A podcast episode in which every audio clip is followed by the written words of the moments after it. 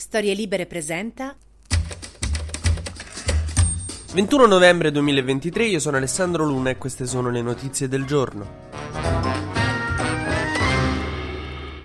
Filippo Turetta, l'assassino di Giulia Cecchettini, è ancora in Germania. A quanto pare ha acconsentito all'estradizione, quindi entro dieci giorni dovrebbe arrivare in Italia. Nel frattempo si stanno formulando le accuse contro di lui. È accusato di sequestro e omicidio volontario aggravato. Eh, pare che si stia aggravando la sua posizione perché si sta prendendo seriamente in considerazione una roba che tutti quanti avevamo capito da giorni, però insomma i giudici devono fare tutte le cose burocratiche, quindi ci mettono un po' di più. Cioè la premeditazione. Nel frattempo si continua a volte a dire appunto che sembrava tutto così tranquillo e normale e poi questo gesto inconsulto. In realtà oggi in un'intervista a Repubblica la sorella di Giulia racconta alcune cose che ti fanno capire che in realtà non andava bene manco perché insomma racconta vari episodi in cui lui si dimostrava oltre che possessivo asfissiante. Vi leggo le parole della sorella Elena. Eh, riguardo agli esami dice le disse dovresti fermarti e aiutare me. Voleva che si laureassero insieme perché insieme avevano iniziato. Già questo è inquietante. Poi ci sono altri episodi, quello del concerto a Milano dove siamo andati io e Giulia con Filippo che le scriveva tutto il tempo fino a quando non ho messo il cellulare di mia sorella in borsa per farla stare tranquilla. Per il mio compleanno, dice la sorella, Giulia non voleva che lui ci fosse perché diceva è la tua festa, voglio stare con te. Lui insisteva, la chiamava continuamente, sono tanti gli episodi più o meno gravi. E qui ritorniamo sempre al solito discorso, se non ti fa uscire, se non ti fa stare 5 minuti senza che ti scrive tutto il tempo, è un problema, ma più che a voi vorrei rivolgermi ai ragazzi. Se gli scrivete continuamente, state fuori, cioè nel senso dovete finirla perché non è una cosa sana. Cioè io sono il primo pieno di insicurezze, eh, ma è pieno, pieno, però ho sempre cercato nella mia vita di non farle ricadere sugli altri, di non essere una rottura di coglioni per il mondo. Ma adesso magari non starò usando i toni più corretti, però il senso è quello, regà, cioè cerchiamo pure di capire come stare al mondo. Apposta sempre la sorella Elena dice ci sono comportamenti malsani che vengono sdoganati, si giustifica la gelosia, il controllo del telefono, si dice un po' possessivo. C'ha ragione, ma se non avete da lavorare su di voi, lavorate sui vostri nostri amici, se ce, l'abbiamo tutti un amico possessivo a cui ha fatto un discorso, sono sicuro.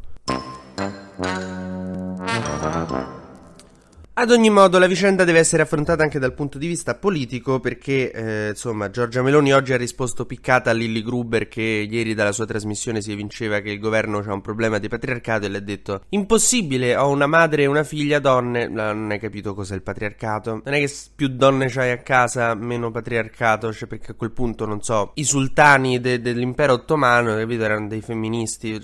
Però vabbè. Questo podcast si chiama TG Luna e non spieghiamo il femminismo a Meloni anche se sarebbe un'idea fighissima di podcast, anche se non lo dovrei fare io. Però Ellie Schlein ha deciso che insomma bisogna lavorare con Meloni per far sì che questa cosa venga affrontata dal punto di vista dell'educazione affettiva e sessuale. Dai Ellie, ma quindi l'hai chiamata Meloni? No, non le dice che non l'ha chiamata. Vabbè, magari fagli uno squillo se dovete contrattare su sta cosa, non sei il centro offerte della Vodafone. Capace che la Premier alla capa dell'opposizione gli risponde senza di no, guardi, non ci interessa. Comunque Schlein ha detto che appunto vuole inserire nel disegno di legge sul femminicidio anche un forte carattere di prevenzione perché eh, è inutile poi piangere dopo, sarebbe il caso di evitarli prima. E questo, brava Schlein. Sarebbe tutto bellissimo se non ci fossimo dimenticati questo piccolo particolare che esiste anche la destra, con cui purtroppo ste robe le dobbiamo fare perché loro hanno la maggioranza in Parlamento. Non ve la pigliate i destri, cioè non è, non è una cosa contro di voi, eh. Assolutamente. È solo sto fatto che se il femminismo fosse un telefono, la sinistra ha un iPhone 10 e voi avete il Nokia con Snake. È come quando ti metti a giocare a un videogioco e tua madre ti costringe a far giocare giocare anche tuo cugino che non gli devi spiegare tutte le regole, ci metti sei perché all'inizio non capisce, non sa ambiente. Cioè, facessi da solo, faresti in un attimo, staresti già giocando. Però ci fa piacere, davvero. Il ministro dell'istruzione Valditara ha aperto a un'ora di educazione alle relazioni, un'ora a settimana per tre mesi l'anno in 12 sessioni nelle scuole. Il PD lo vorrebbe un pochino più frequente, Salvini ha pensato proprio di buttarla in tribuna come al suo solito e dice sì no vabbè coinvolgere la scuola va bene ma non basta, bisogna coinvolgere cioè la famiglia che deve fare la famiglia. Eh vabbè ma vuoi andare tu a cena da tutte le famiglie italiane a spiegare il, i problemi del maschilismo? Lo Stato può agire sulla scuola, non è che possiamo in bocca in casa. Cioè se se durante sta discussione sull'ora di educazione alla sessuaffettività dicevi eh ma lì non è tanto il caldo, è l'umidità, a occhio e croce era la stessa cosa.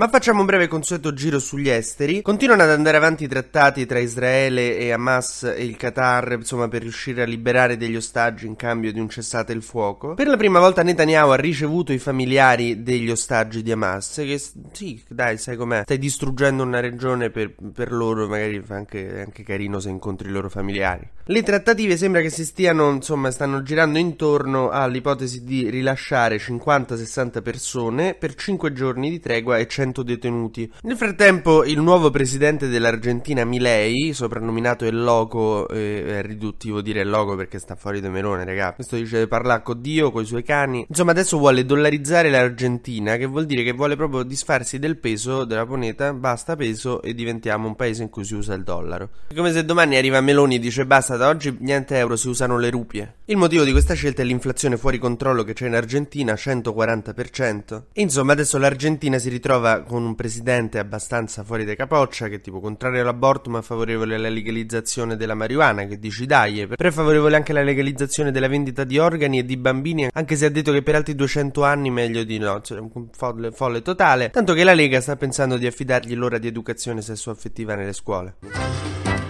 TG Luna torna domani mattina, sempre tra le 12 e le 13, su storielibere.fm.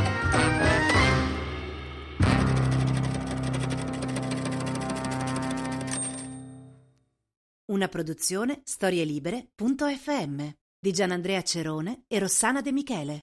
Coordinamento editoriale Guido Guenci.